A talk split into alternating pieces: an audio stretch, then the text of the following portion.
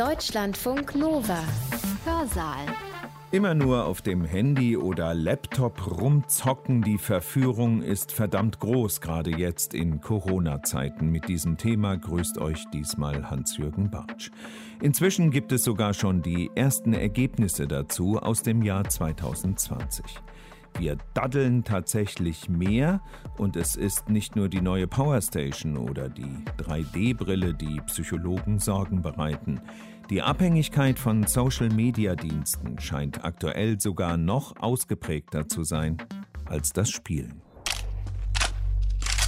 Wann ist jemand abhängig von Computerspielen? Ich habe eine Oculus Rift Brille und kann direkt in ein 3D-Spiel eintreten. Das heißt, ich nehme gar nichts mehr von meiner anderen Umgebung wahr. Und wenn man dann den Computer ausschaltet und merkt, wie langsam auf einmal die normale Welt ist, erscheint einem das Leben richtig langweilig. Dr. Tagrid Leménager ist Privatdozentin und Psychiaterin und sie führt uns heute in aktuelle Studien der Online-Nutzung ein. Wenn Spielen zur Sucht wird, heißt ihr Thema, das sie am 21. September 2020 für die Mannheimer Abendakademie in Zusammenarbeit mit dem Zentralinstitut für seelische Gesundheit gehalten hat. Dort forscht sie auch über abhängiges Verhalten und mögliche suchtmedizinische Vorgehensweisen.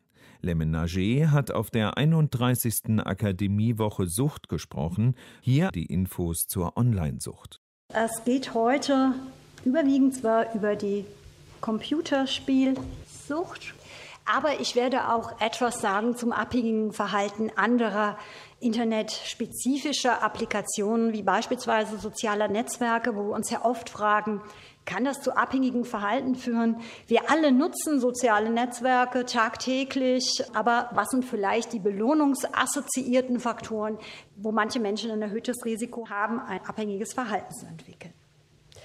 Zunächst einmal weltweit, laut der UN-Telekommunikationsagentur, nutzen 4,1 Milliarden Menschen das Internet und es wären jährlich ungefähr 200 Millionen, sind das zu 2018 mehr geworden. Das heißt, die Anzahl steigt, somit auch die Digitalisierung breitet sich aus, was ja auch nicht nur von Nachteil ist. Allein in Deutschland nutzen 90%, insgesamt 62,9 Millionen Menschen im Alter von über 14 Jahren das Internet.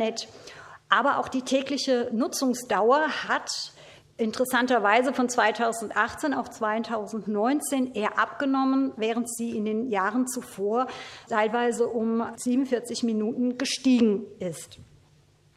Das ist natürlich jetzt während des Lockdowns, gehen wir davon aus, dass 2020 sich diese Nutzungszeiten natürlich erhöhen. Wir haben auch erste Daten vorliegen. Das heißt, von verschiedenen Applikationen wie Computerspiele, Erotikseiten, Streamingportale und so weiter und haben geschaut, über 4000 Teilnehmer online wurden befragt, wie schätzen sie ihr Konsumverhalten, was internetbezogene Applikationen anging, ein. Und wir konnten sehen, dass immerhin 10%, also doppelt so viel von den Teilnehmern, die sowieso schon Computerspiele viel nutzten, 10% während des Lockdowns, die vorher wenig gespielt hatten, auf einmal während des Lockdowns sehr viel gespielt hatten. Und das ist natürlich die Frage, die sich jetzt stellt, inwieweit hat das Einfluss auch auf die Prävalenzen von Computerspielsucht? Besonders betroffen zeigte sich der Zuwachs bei jungen männlichen Erwachsenen. Ja, die höchste Nutzungsdauer allgemein von Internet laut der ARD- und ZDF-Studie, die jährlich hier Daten erhebt, betrug ungefähr 6 Stunden bei den 14- bis unter 30-Jährigen. Und das blieb auch 2018 gleich.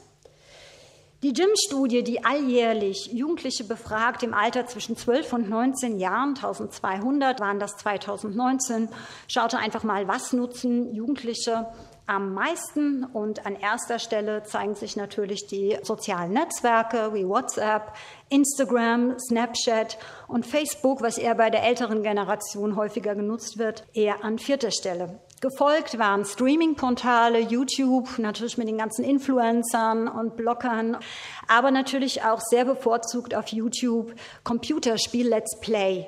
Ja, also das sind praktisch Aufzeichnungen, die Computerspieler dann in YouTube veröffentlichen. Das ist auch eben sehr beliebt. Und an dritter Stelle bereits die Spiele. Ich weiß nicht, ob Sie die kennen, die einzelnen Spiele, Fortnite, FIFA oder Minecraft. Fortnite, Altersfreigabe ab 12. Aber wenn man sich das Spiel anschaut, besonders wenn man sich vorstellt, eine große Leinwand, ja, häufig sind ja die Fernseher relativ groß, wo man dann mit der Konsole das spielen kann. Das ist eine Welt, die sich unglaublich schnell bewegt. Und ich denke mal, selbst im Alter von 12, man fusioniert sehr, sehr schnell mit dieser Welt. Und wenn man dann den Computer ausschaltet und merkt, wie langsam auf einmal die normale Welt ist, erscheint einem das Leben richtig langweilig. Und das hört man auch sehr oft. Ja? Also Langeweile ist ein ganz großes Thema bei jungen Leuten. Und ich denke, wie gesagt, von daher ist da auch noch die Frage, inwieweit Kinder ab 12 reif sind, vielleicht tatsächlich da auch eine ganz gute Dosierung zu finden. Also nicht nur von den Eltern beeinflusst. Ja, und dass digitale Nutzung, inwieweit das problematisch sein kann für die Entwicklung von Kindern oder viel oder erhöhte digitale Nutzung. Hier zeigte sich eine Studie 2017, die Blick-Studie, die über 5.000 Eltern nach ihrer Mediennutzung befragte und auch ältere Kinder im Alter zwischen 12 und 14 Jahren. Man versuchte hier einen Zusammenhang zu untersuchen zu den Vorsorgeuntersuchungen von U3 bis J1 und beobachtete, dass 70% der Kinder im Kindergartenalter das Smartphone ihrer Eltern bereits mehr als eine halbe Stunde nutzten.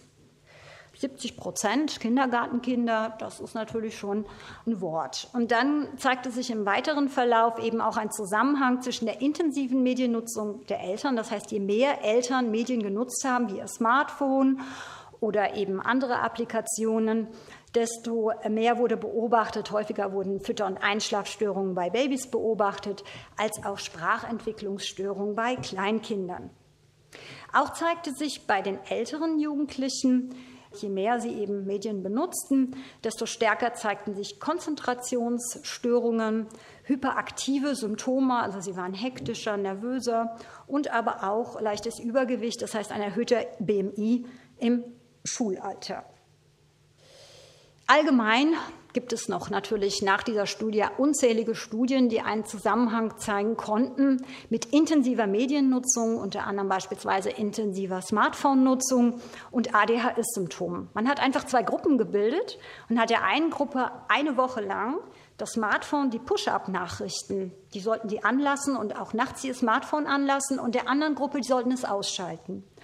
Und man konnte sehen, dass die Gruppe, die diese Push-Up-Nachrichten hatten, beziehungsweise auch ihr Smartphone nicht ausschalteten, ADHS-ähnliche Symptome bildeten. Allerdings gibt es eine andere Studie, die dann auch zeigen konnte, wenn man das reduziert, dass dann auch die hektischen oder die ADHS-ähnlichen Symptome verschwanden. Wir wissen es allerdings nicht, das waren junge Erwachsene, wie das bei Kindern der Fall sein könnte bei erhöhter Mediennutzung. Ansonsten ADHS, Aufmerksamkeit, Defizit, Hyperaktivitätsstörung, ich denke, das ist jedem bekannt, zeigt sich auch sehr häufig bei Betroffenen, die abhängiges Verhalten des Internets entwickelten. Da gehe ich noch später ein bisschen mehr drauf ein, woran das intrapsychisch liegen könnte. Ein weiterer Aspekt, also neben der schnellen Welt, der schnellen digitalen Welt und auch eben damit das Risiko, an Informationen zu überfluten, ist natürlich auch ein Aspekt, das digitale Multitasking, weil häufig machen wir nicht nur eine Handlung, sondern eben verschiedene Handlungen auf einmal. Ja, das kann einmal sein offline, dass wir ein Buch lesen und nebenbei WhatsApp kommunizieren. Ja, und ich glaube, jeder hat mal so die Erfahrung gemacht, dass es dann schwierig ist, dass man dann so eine Viertelstunde immer wieder den Satz nochmal liest. Und bis man dann vielleicht versteht, mal das WhatsApp ganz beiseite zu legen oder das Smartphone auszuschalten. Also kenne ich auch aus meinem Alltag.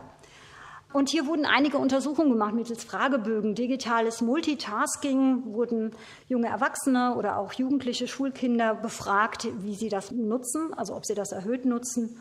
Und je mehr sie Multitasking, also mehrere Applikationen, oft auf einmal nutzten, zeigten sich Defizite in der Schulleistung, gerade im Arbeitsgedächtnis oder auch Konfliktmonitoring. Das heißt, dass man nicht mehr die relevanten von den irrelevanten Reizen filtern konnte. Ja, ähnlich wie bei ADHS, das ist zum Beispiel ein Kernsymptom bei ADHS, was dazu führt, dass man einfach informationsüberflutet ist und dadurch auch seine Aufmerksamkeit auf eine spezifische Handlung schlechter richten kann. Darüber hinaus zeigten sich erhöhte Stresslevel mit zunehmendem Multitasking als auch indirekte Effekte. Logischerweise, je mehr Stress ich habe, desto eher ist auch ein Risiko für Burnout, Depressionen oder andere psychiatrische Erkrankungen. Ja, die Internetsucht, wie gesagt, ist noch eine recht junge Diagnose. Zuerst kam sie eigentlich auf von Kimberly Young, als das World Wide Web Mitte der 90er Jahre eben in alle Haushalte kam. Kimberly Young war eine Psychiaterin in Minnesota, also in den USA. Und sie beobachtete zunächst im Bekanntenkreis, eine Bekannte rief sie an, wenn man psychische Probleme hat, melden sich ja doch öfters mal Leute, wenn man vom Fach ist. Und da rief eine Bekannte sie an und sagte, mein Mann, der ist nur noch im Internet, der hat keine Zeit mehr für mich, der isst nicht mehr mit mir zusammen, der nimmt am Familienleben nicht mehr teil. Und das war so der erste Fall, den sie auch in ihren Büchern schilderte. Es kam schließlich auch zur Trennung der Beziehung. Und auch später dann in ihrem psychiatrischen Alltag beobachtete sie immer mehr Patienten, die ähnliche Symptome zeigten, die exzessiv das Internet nutzten und ähnliche Symptome zeigten wie bei Substanzabhängigkeiten. Das heißt, sie hatten eine nicht mehr kontrollierbare Nutzung. Sie beschäftigten sich andauernd mit dem Internet. Die Zeiten und Frequenzen nahmen natürlich zu. Man flüchtete immer mehr. Klar, weil man vielleicht auch im Alltag nicht mehr alle Probleme lösen konnte, weil man zu sehr beschäftigt war, eben nur online zu sein. Gebrauch des Internets meistens, um negative Emotionen zu lindern, was dann auch später als ein diagnostisches Kriterium formuliert wurde. Interessenverlust an früheren Hobbys, wie wir das eben auch bei dem Fall jetzt sehen konnten. Lügen über das Ausmaß der Nutzung können wir ja auch bei Abhängigkeitserkrankungen. Nee, ich trinke doch gar nicht so viel und gestern habe ich fast gar nichts getrunken. Ja, so sieht das eben auch im Internet aus. Also die sehen das auch nicht, das ist gar nicht ein Lügen, das ist eigentlich eher ein Nicht-Wahrhaben-Wollen. Ja. Gefährdung, Verlust von Freundschaften, Beruf und Ausbildung. Ich gehe noch später auf die diagnostischen Kriterien genauer ein. Ja, wie sieht es aus? Wie häufig tritt das in Deutschland auf? Die Internetsucht zunächst einmal war gar nicht die Computerspielsucht im Fokus, da gehe ich später darauf ein, sondern erstmal allgemein. Gibt es sowas wie Internetsucht? Und man hatte hier einen sehr, sehr ausführlichen Fragebogen konstruiert und erstmal ein Telefoninterview an über 15.000 Teilnehmern gemacht. Und man konnte sehen, bei 14- bis 64-Jährigen waren die Prävalenzen bei 1,2%. Aber wenn man sich die Alterskategorien, also die jüngeren Alterskategorien anschaut, so steigen auch die Häufigkeitszahlen. Bei den 14- bis 16-Jährigen lagen diese bei 4%, bei den 14- bis 24-Jährigen bei 2,4%. Das war 2011. 3 Jahre später hatte Herr Müller und Kollegen ebenfalls eine Studie an über 20.000 Teilnehmern durchgeführt und eben hier eine Diagnostik ausführlich gemacht. Und hier zeigten sich auch 14- bis 25-Jährige, hier war der Anteil etwas höher bei 5,2%. Und eine Verlaufsstudie, um zu sehen, wie ist das denn im Verlauf, steigen wirklich die Zahlen? Und hier, das hat die Bundeszentrale für gesundheitliche Aufklärung eine Studie durchgeführt, an über 7.000 12- bis 25-Jährigen. Und wenn man sieht, die 12- bis 17-Jährigen, da hat sich von 2011 bis 2015 die Zahl verdoppelt an Betroffenen mit einer Internetsucht, während bei den älteren Kategorien von 18 bis 25 die Zahlen relativ gleich blieben. Und das beobachten wir auch in der Forschung. Bei vielen ist es auch nur eine Phase. Das heißt, die können einfach in einer gewissen Phase die Abhängigkeitskriterien durchaus erfüllen, aber das remittiert dann wieder. Ja, also das reduziert sich dann wieder, die Symptome. Und was weiß ich, vielleicht gibt es neue Herausforderungen im Leben oder irgendwie wichtige Entwicklungsschritte. Aber immerhin bleibt ein gewisser Anteil von 2,6% immer noch auch bei den älteren Kategorien mit einer Internetabhängigkeit. Ja, was sind jetzt die Applikationen, die ein erhöhtes Risiko bergen? Wie eingangs schon gesagt, zum einen die Computerspiele, besonders die Online-Computerspiele und auch eben soziale Netzwerke, wobei abhängiges Verhalten von sozialen Netzwerken es noch relativ wenige Studien zu gibt. Bei der Computerspielsucht handelt es sich um 1,2% in Deutschland, die die Diagnose haben. Jungen sind hier mehr betroffen. Besonders beliebt sind die Shooter-Games oder die Massively Multiplayer Online Role-Playing Games. Ich weiß nicht, wer kennt die? Oder ist Ihnen der Begriff allen bekannt? Wer nicht? Nein? Also das sind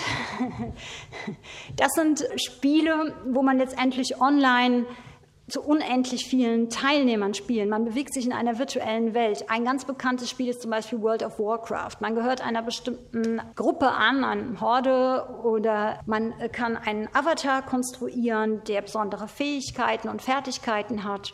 Ja, und wie gesagt, das Spiel hat kein Ende. Es gibt immer wieder neue Herausforderungen, die ich bewältigen kann, sodass, wenn in Deutschland die Leute zu Bett gehen, kann ich weiter mit dem anderen Kontinent spielen, ja, mit Australien oder... Ja, das sind Massively Multiplayer Online Role-Playing Games und der Markt ist natürlich überschwemmt mit Möglichkeiten von unterschiedlichen Spielen. Anfangs war es, wie gesagt, World of Warcraft, aber mittlerweile gibt es unendlich viele. 2,6% sind laut einer Studie von Thomasius in Hamburg betroffen mit einer abhängigen Verhalten von sozialen Netzwerken. Die Applikationen, die besonders genutzt werden, sind Instagram und Snapchat. Und wie gesagt, während bei Computerspielen hier eine schnelle Belohnung. Man kann sehr schnell in ein höheres Level kommen und das ist natürlich mit einer schnelleren Belohnung verbunden, als wenn ich 4 Wochen für eine Prüfung lernen muss und da auch nicht hundertprozentig weiß, ob ich die schaffe. Das heißt, es kann zu einem zunehmenden Eskapismus kommen. Und es gibt eben bestimmte Faktoren, die eben da auch mit assoziiert sind, dann ein abhängiges Verhalten zu entwickeln. Bei sozialen Netzwerken ist besonders der Belohnungsaspekt durch positives soziales Feedback. Gerade Instagram lebt von Fotos und je mehr Likes ich hier habe, desto mehr erfahre ich eben soziale Anerkennung. Und wenn ich die im wahren Leben vielleicht etwas weniger erfahre, ist das natürlich eine sehr gute Kompensation. International nochmal zu Zahlen der Spielsucht. Die meisten Studien belaufen sich auf eher jüngere Teilnehmer, also Jugendliche. Die Erwachsenen wurden eher weniger mit einbezogen. Ganz hoch sind die Prävalenzen in England von 14,6%, als auch in China, was ja auch nicht verwundert, in Australien 1,8%. Abhängige Nutzer sozialer Netzwerke, hier gibt es eher weniger epidemiologische Studien. In Deutschland werden, wie gesagt, 2,6%, Ungarn 4,5% an abhängigen Nutzern und in China 12% abhängige Nutzer von sozialen Netzwerken. Ja, was macht die Games so interessant? Und natürlich auf dem Markt ist schon ein bisschen länger, aber es wird immer mehr und besser entwickelt, sind die Virtual Reality Games. Das heißt, ich habe eine Oculus Rift Brille und kann direkt in ein 3D-Spiel eintreten. Das heißt, ich nehme gar nichts mehr von meiner anderen Umgebung war. Ich habe hier die Controller. Das macht das Ganze natürlich auch faszinierend. Also wie gesagt, ich möchte nicht nur hier da negativ reden. Ich möchte nur einfach den Aspekt, auf was muss ich achten, dass es nicht in eine Abhängigkeit gehen kann, die Nutzung. Oder was sind Faktoren? Wie gesagt, es hat seinen Reiz. So eine 3D-Brille kann man schon mittlerweile zwischen 600 und 1200 Euro mit dem Controller kaufen. Und wie das Ganze dann aussieht, habe ich einfach mal im YouTube ein Spiel runtergeladen. Und wir sehen einfach mal von der Grafik, wie realistisch das ist. Es handelt sich hier um ein Zombie-Spiel, wo sich gerade 2 Teilnehmer online treffen. No, are you robbing me? Why are you robbing me? You have a mask. I have a gun too. Do I have a mask? I'm about to shoot you. I'm about to shoot you. Ow, no. Welcome to Arizona. It looks beautiful, but what are those? Oh, those are people. They're the citizens of Arizona. Oh, really? Just tourists? Yeah, just tourists. Are they drunk or something? Ja, faszinierend. früher noch an den Brillen, wenn man die aufgesetzt hat, eine sogenannte Move Sickness, dass einem ein bisschen schlecht wurde. Aber es gibt mittlerweile schon so gute Brillen, dass auch das nicht mehr als problematisch gesehen wird. Beliebteste soziale Netzwerke, hier nochmal die JIM-Studie, sind besonders neben WhatsApp, was weniger problematisch ist für ein Risikoverhalten, für abhängiges Verhalten, sind Instagram und Snapchat. Und von was leben diese Applikationen?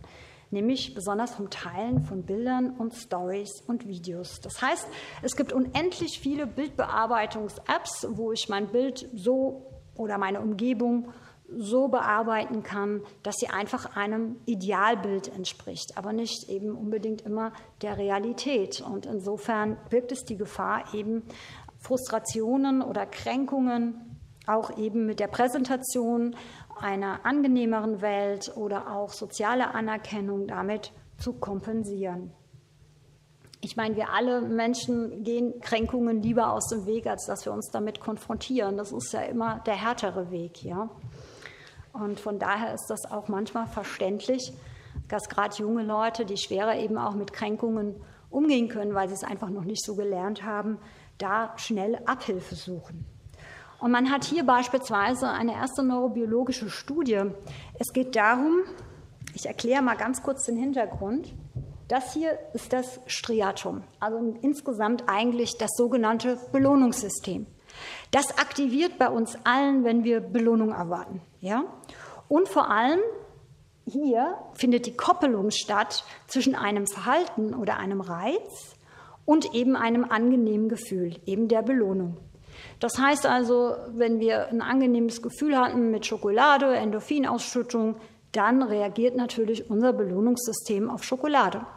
Und das ist eben auch eine ganz zentrale Gehirnregion für die Abhängigkeitsentwicklung. Bei Substanzabhängigkeiten beispielsweise aktiviert hier ganz stark bei alkoholabhängigen Patienten zum Beispiel das Striatum, wenn sie Alkoholreize sehen im Vergleich zu anderen Reizen, und natürlich auch wesentlich höher als bei gesunden Kontrollen.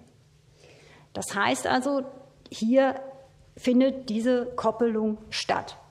Im Verlauf einer Abhängigkeitsentwicklung ist es aber so, dass von der Konditionierung, von der Koppelung ja irgendwann es zu einem Gewohnheitsverhalten kommt. Das heißt, wir führen das Verhalten durch, trotz bereits eingetretener negativer Konsequenzen. Ja? Und hier gibt es einen Shift, auf den ich auch später noch eingehe, von ventral in den dorsalen Part, das heißt in den höheren Part des Striatums oberhalb. Der ist wiederum assoziiert mit dem gewohnheitsmäßigen Verhalten. Man hat das an präklinischen Studien ganz gut sehen können. Bei abhängigen Ratten, wenn man die mit Alkoholreizen konfrontierte im Verlauf, haben sich die Neuronen praktisch ausgebreitet von ventral zu dorsal. Ja, jetzt zurück zu den sozialen Netzwerken. Inwieweit wollte man einfach wissen, ist das soziale Feedback tatsächlich so belohnungsassoziiert für Facebook-Nutzer beispielsweise? So hat man bei Facebook-Nutzern einmal während funktioneller Kernspintomographie denen eine Geldgewinnaufgabe gezeigt, wo ganz sicher natürlich Belohnungsantizipation das Striatum aktiviert. Aber man hat ihnen auch gesagt, hier, da werden Fotos von Ihnen und von anderen Personen, und eine andere Person, die sie bei den Voruntersuchungen beobachtet hat, bewertet sie jetzt, positiv oder negativ, bezüglich bestimmter persönlichkeitsassoziierter Eigenschaften. Und wenn natürlich ein hohes soziales Feedback, hat man dann geschaut, was passiert an Aktivierung. Und tatsächlich auch hier das Belohnungssystem sprang natürlich bei hohem sozialen Feedback an. Aber im Weiteren konnte man sehen, je höher die Aktivierung im ventralen Striatum auf positives soziales Feedback war, desto häufiger war auch die Facebook-Nutzung. Ja? Also das war schon mal so ein erster Aspekt. Dann hat Schirmen bei Instagram-Nutzern auch nochmal geschaut, was passiert, wenn Instagram-Nutzer auf ihre eigenen Fotos während der Untersuchung sehen, sie haben viele Likes. Das heißt, denen wurde gesagt, bringen Sie mal Ihre Fotos mit, wir laden die hoch. Und 50 andere Instagram-Nutzer bewerten ihre Fotos. Und auch hier zeigten sich im Striatum Aktivierungen, besonders in diesem ventralen Part, auf viel Likes im Vergleich zu weniger Likes bei den Instagram-Nutzern. Bei den Computerspielen Und das war eben ein Aspekt, konnte man noch mehr beobachten, nämlich nicht nur, man hat hier abhängige Spieler im Vergleich zu gesunden Kontrollen untersucht und hat gesehen, dass die bei spielassoziierten Reizen erstmal im Vergleich zu normalen Surfing-Cues und im Vergleich zu Kontrollen auch stärker im Belohnungssystem aktivierten im ventralen Part. Und wenn wir jetzt nochmal an den dorsalen für Gewohnheit denken, hat man eben auch gesehen, wie bei Substanzabhängigkeiten, dass sich im dorsalen Striatum, für Gewohnheit assoziiert, eine Korrelation, ein Zusammenhang bildete. Das heißt, je höher die Aktivierung im dorsalen Striatum war, desto länger bestand auch schon die Abhängigkeit der Teilnehmer. Und das war praktisch so ein Spiegel, weil man das eben auch bei Substanzabhängigkeiten häufig beobachten konnte, warum man Computerspielsucht in das diagnostische Manual des DSM-5 oder eben auch des ICD-11 einordnete, und zwar jetzt im ICD-11 unter Substanzabhängigkeiten und Verhaltenssüchte. Verhaltenssucht, eine weitere anerkannte, ist die Glücksspielsucht. Genau, und jetzt ist es halt möglich, anhand bestimmter Kriterien klare Diagnose zu treffen, inwieweit jemand eine Computerspielsucht hat oder nicht, off oder online nochmal differenziert, aber auch abhängiges Verhalten von anderen Internet-Applikationen ist durch dieses Diagnosesystem nun möglich geworden. Ich gehe noch mal kurz auf die einzelnen Kriterien ein. Wann ist jemand abhängig von hier Computerspielen? 5 der folgenden 9 Kriterien müssen innerhalb von 12 Monaten erfüllt sein. Zunächst eine andauernde Beschäftigung mit dem Spielen. Entzugssymptome können wir uns jetzt nicht so vorstellen wie bei Substanzabhängigkeiten, aber die Betroffenen entwickeln eine Nervosität, eine Reizbarkeit, die wollen gar nicht mehr rausgehen, keine Lust für andere Aktivitäten, brüllen rum. Das ging so weit, beispielsweise ein Betroffener, der seine Katze an die Wand geschmissen hat, weil die aus Versehen auf die Tastatur ging. Ja, also hohe Reizbarkeit, Toleranzentwicklung, also das Bedürfnis zunehmend zu spielen, erfolglose Versuche, die Teilnahme am Spielen zu beenden, wobei viele sagen, sie haben das auch noch nie probiert. Erst wenn besonders negative Konsequenzen aufgetreten sind. Interessenverlust, andauerndes exzessives Online-Spiel, trotz dass man schon psychosoziale Probleme haben. Und das ist ein ganz wichtiger Aspekt. Was für negative Konsequenzen sind bereits durch das Spielen aufgetreten? In der Schule oder eben wurden einige Prüfungen nicht geschafft? Ist der Mensch immer müde, weil er eben 16 Stunden teilweise mit Spielen verbringt? Täuschen von Familienmitgliedern, bin ich schon drauf eingegangen. Gebrauch der Spiele, um negativen Emotionen auszuweichen. Gefährdung oder Verlust von wichtigen Bekanntschaften. Das sind mal so die Kriterien. Ja, was ist das zugrunde liegende Modell? Wie kommt es dazu? Zunächst einmal, wir alle werden mit bestimmten Anlagen geboren und die treten natürlich auch immer in Wechselwirkung mit der Sozialisation. Das kann einmal der Erziehungsstil sein, das kann aber auch die Peer Group sein. Also es sind nicht immer die Eltern, die dafür verantwortlich sind. Wir haben häufig sensible Phasen im Verlauf unserer Entwicklung, wo bestimmte Situationen, die vielleicht gar nicht so schlimm sind, aber trotzdem für uns sehr, sehr kränkend sein können, ja, und uns auch unser Leben dadurch auch beeinflussen können. Und diese Wechselwirkung, was weiß ich, vielleicht ein Betroffener ist besonders impulsiv, ja, eckt dadurch mehr an, findet dadurch aber weniger Verständnis, ja, entwickelt natürlich diesbezüglich schnell eine Kränkung und das Bedürfnis, diese negativen Gefühle zu kompensieren. Das heißt, er wird getriggert, erstmal zufällig durch irgendein PC-Spiel, das geht schnell, das lenkt ab, das hat wahnsinnig viel Action und reißt einen mit, er macht das. Und führt es aus, er entdeckt eine hohe Belohnung, er ist schnell, zum Beispiel, wenn jemand auch ein Vorliegen von ADHS hat, hat er eine wahnsinnig gute, schnelle Reaktionsfähigkeit, erfährt dadurch auch eine schnelle Belohnung und entwickelt damit eine Coping-Strategie für diese negativen Gefühle, die man eben offline erfahren hat. Und das heißt aber auch, und das ist eher eben neurobiologisch präfrontal zuzuordnen, die Kontrolle über mein eigenes Verhalten reduziert sich damit zunehmend. Das heißt, trotz negativer Konsequenzen, wie ich eben schon beschrieben habe, auch in dem dorsalen Part des Striatums, wird das Verhalten weiter ausgeführt. Das heißt, es kommt zur Koppelung ganz starken negative Gefühle und Suchtdruck. Damit reduziert sich noch mehr die Verhaltenskontrolle, das Gewohnheitsverhalten entsteht. Es geht nicht mehr um den Belohnungsaspekt, sondern eher um die Kompensation nur noch negativer Gefühle. Und das heißt, es kommt zunehmend zu einer dysfunktionalen Coping-Strategie und dem abhängigen Verhalten, weil die Defizite, die ich kompensiere, lerne ich natürlich nicht in der Offline-Welt zu bewältigen. Tatsächlich sind, was nochmal am Anfang eingeht, von der Entstehung her, häufig Begleiterkrankungen zu beobachten, wie Depressionen, wie schon gesagt, ADHS, Persönlichkeitsstörungen als auch Angststörungen bei Betroffenen. Besonders soziale Ängste. Und wenn man da nochmal intrapsychisch reinschaut, wir alle vergleichen uns sehr häufig in unserer Entwicklung. Da sind unsere Anlagen, wie ich beispielsweise erwähnt habe, eine hohe Impulsivität und eine Sozialisation, die zu Kränkungen führen kann. Das heißt, die Diskrepanz, wie ich mich selbst wahrnehme und wie die Erwartungen von außen sind, wenn die zu hoch wird, habe ich einfach Defizite auch in meiner Identitätsentwicklung, besonders als junger Mensch. Das heißt, entstehen Insuffizienzgefühle, Defizite im Selbstwert, auch soziale Kompetenzen, natürlich aufgrund der Kränkung mich erst gar nicht auf so Situationen mehr einlassen. Und insofern bietet natürlich das Internet mit seinen schnellen Likes, ja, in sozialen Netzwerken, aber auch bei Computerspielen, indem ich einen Avatar schaffen kann, der besondere Fähigkeiten hat, der sehr, sehr schnell eine Belohnung erfährt, erfahre ich natürlich damit einen Aufbau eines virtuellen Selbst, was aber dem anderen nicht entspricht. Und das ist letztendlich die Gefahr. Das heißt, nicht jeder entwickelt eine Computerspielabhängigkeit, sondern die Gefahr ist tatsächlich, wie fühlte ich mich angenommen? Ja, es kann auch subjektiv sein. Es muss nicht immer, wie gesagt, vom Elternhaus sein. Und wie habe ich es geschafft, mit den Kränkungen umzugehen? Und die können eben auch ewig andauern. Ja, schauen wir uns jetzt mal den ersten Aspekt an, Defizite, Selbstwert, soziale Kompetenzen.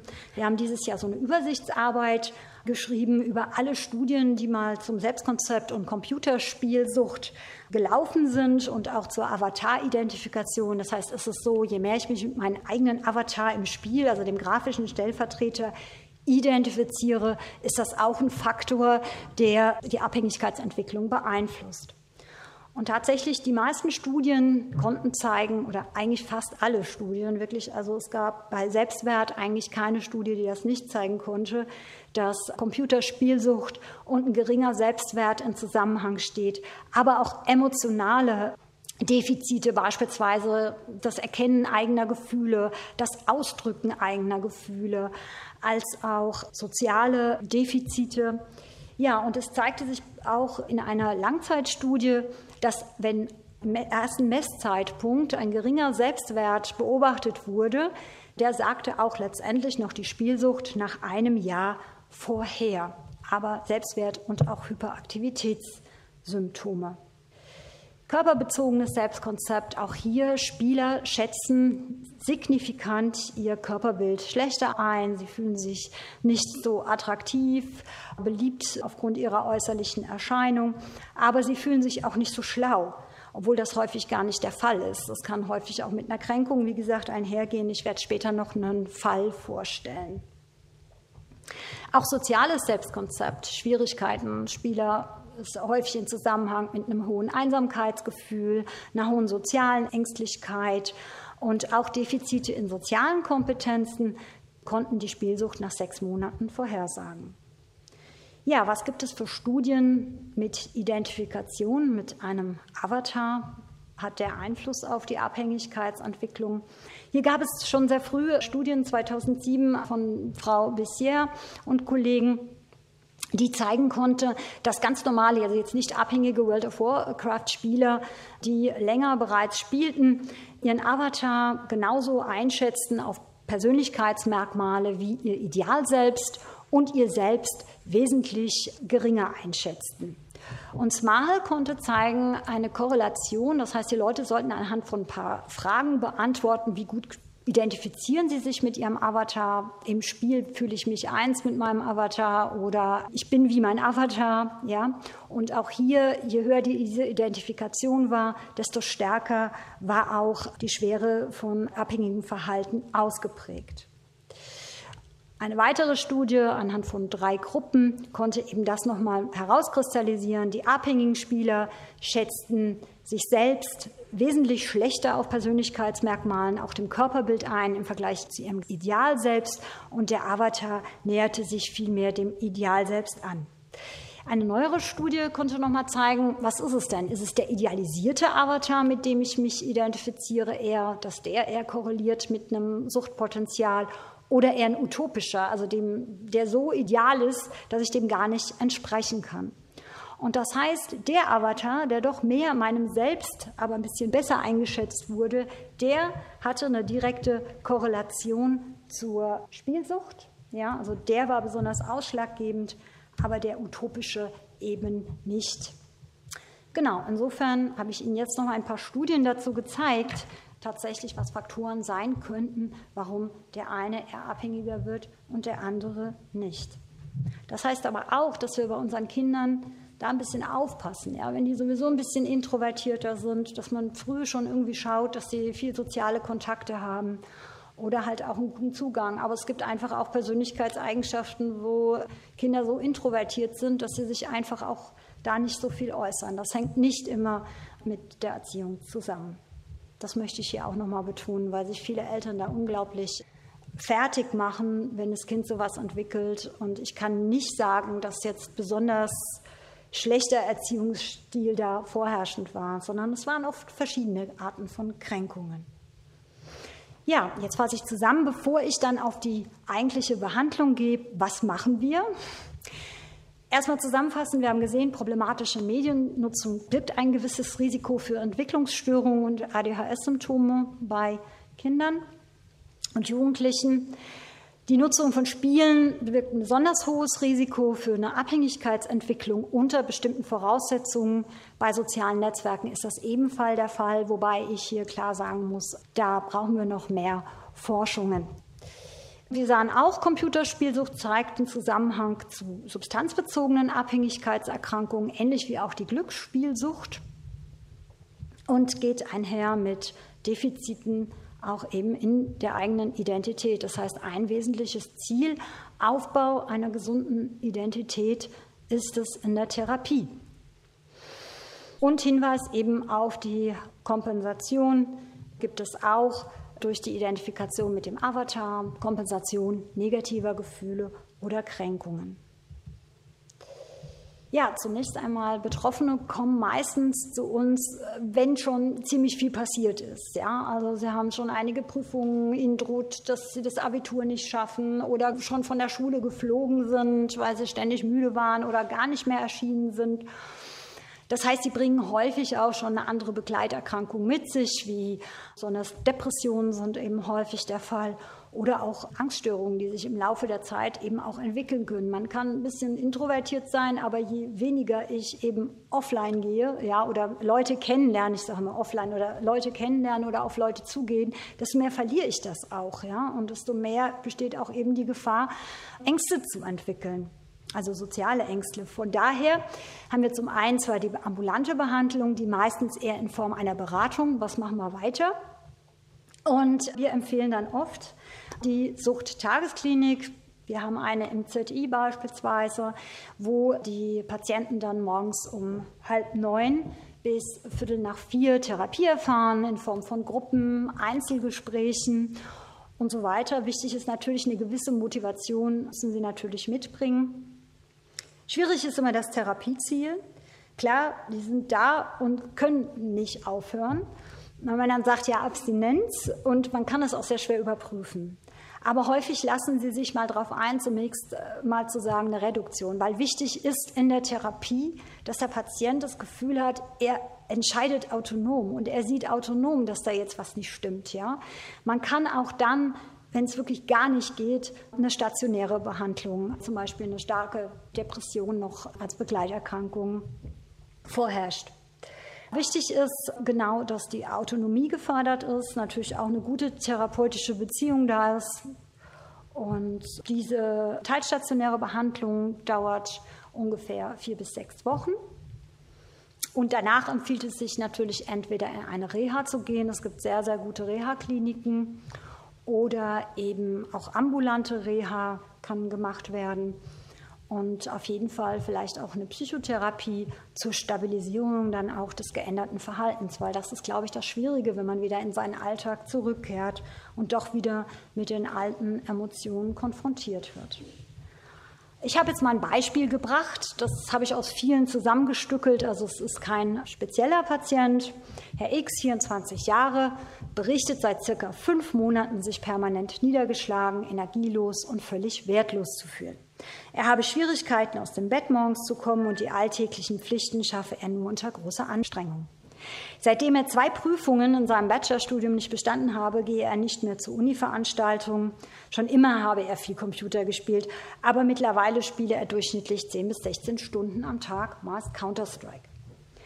Wenn er sich vornehme, für sein Studium zu lernen, könne er sich nicht mehr konzentrieren. Und das war in Zusammenhang auch mit den nicht bestandenen Prüfungen. Er würde so verzweifeln, dass er sich dann doch wieder ins Spielen stürze, da diese negativen Gefühle er auch nicht aushalten kann. Allgemein war er schon immer ein Einzelgänger. Er war immer sehr schüchtern und er hatte ganz spezielle Interessen, die wurden nicht geteilt. Und angefangen zu spielen hatte er schon im Alter von 12 Jahren. Das hat ihn auch nie eingeschränkt, weil er war immer so ein Überflieger und hat auch eben seine Anerkennung daraus sehr bezogen. Also er hat alle Prüfungen mit Bravour geschafft, ohne viel zu lernen. Aber er war auch immer unter der Obhut der Eltern. Wie gesagt, er ist schon als Kind immer durch seine außergewöhnlichen intellektuellen Begabungen bei den Lehrern im Bekanntenkreis aufgefallen. Was fällt Ihnen jetzt auf?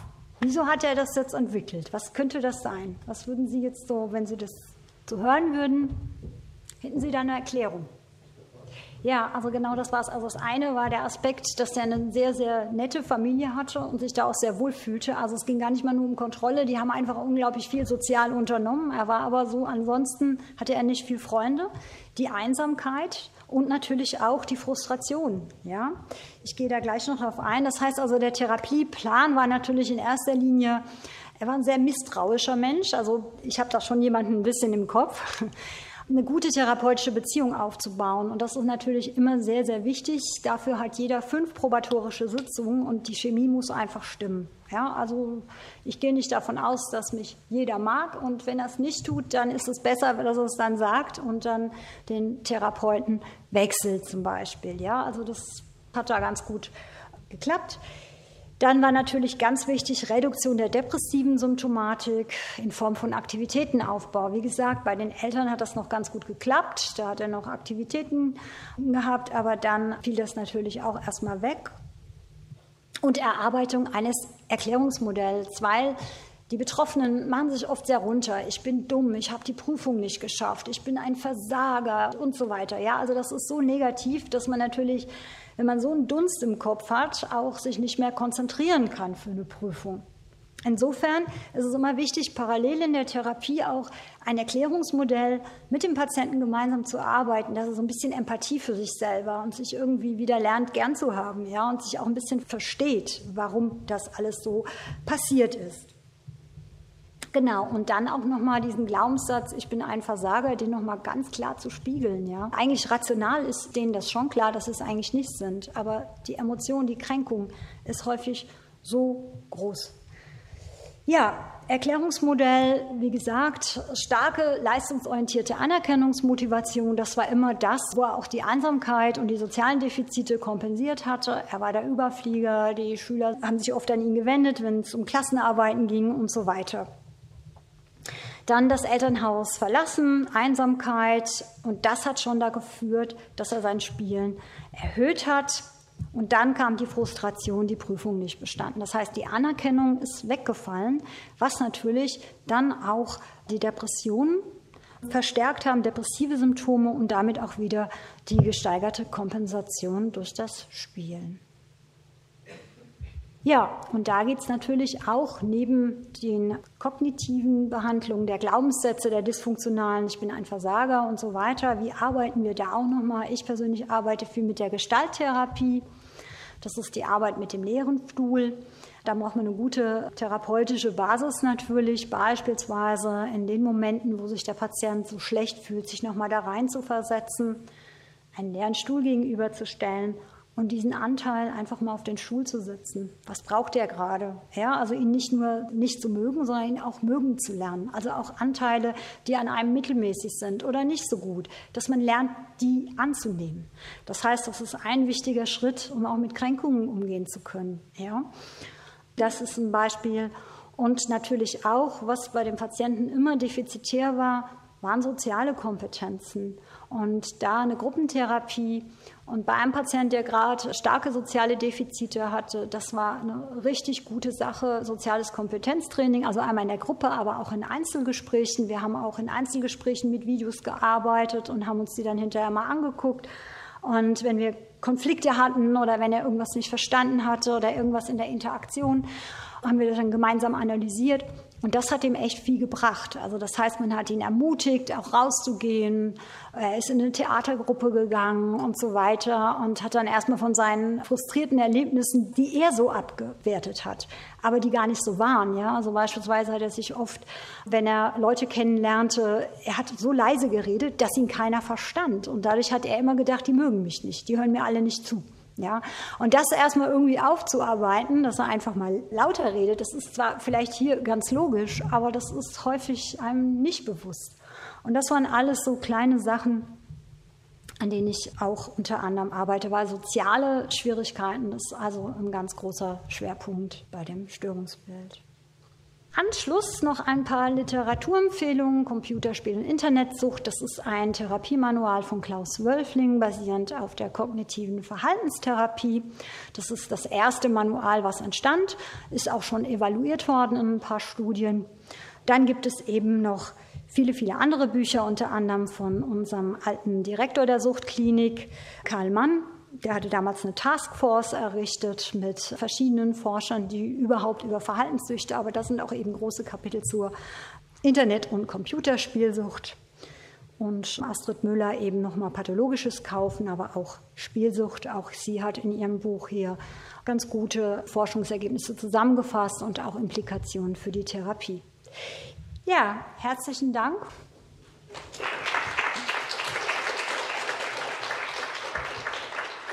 Die Psychiaterin und Privatdozentin Tagrid Leménager vom Zentralinstitut für seelische Gesundheit hat zum Thema „Wenn Spielen zur Sucht wird" vorgetragen. Die Veranstaltung fand zusammen mit der Mannheimer Abendakademie statt. Einen weiteren Ausschnitt aus der Akademiewoche Sucht bereiten wir bereits für morgen vor.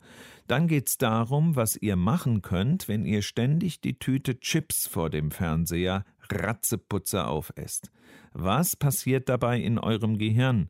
Und wie könnt ihr es trainieren, weniger von diesen verfluchten Chips zu konsumieren? Verrate ich nicht. Gleich kommen die Nachrichten. Verraten wir aber morgen. Deutschlandfunk Nova. Hörsaal. Samstag und Sonntag um 18 Uhr. Mehr auf deutschlandfunknova.de.